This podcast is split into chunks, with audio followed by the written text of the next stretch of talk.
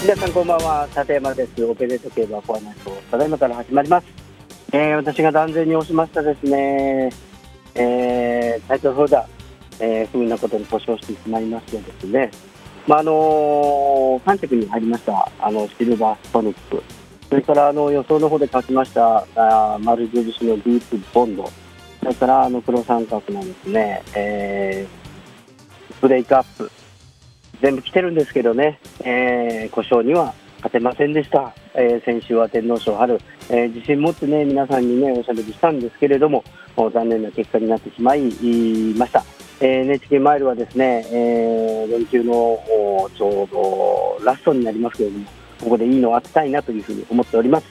えー、まずですね土曜日、えー、京都といえば、えー、京都新聞杯あります。えー、皐月賞を勝ちましたソウルオリエンスのに着になったオメガリッチマン出てきます。この馬ハイという、えー、杯のレースでですねどんどん見てきてますので、この馬狙いたいかなというふうに思います。またですね エヌエイチケー マイルカップの裏でですね新潟大商店になります。新潟大商店はですね、えー、ここまで勝てなかった馬がね復活してくるっていうのが多いので、空手だったりですね、えー、この間勝ちましたキラーアビリティ、こういった馬がですね狙い目になるんだと思っております。エヌエイチケー マイルカップですけれども、 エヌエイチケー マイルカップ眺めたんですけれどもね、アーリントンカップとですね、えー、やっぱり連動していることが多いので、大盤振る舞いセッション、このどっちかはちゃんと狙っておきたいんですが、狙いはモリアーナとノンタッチダウンあたり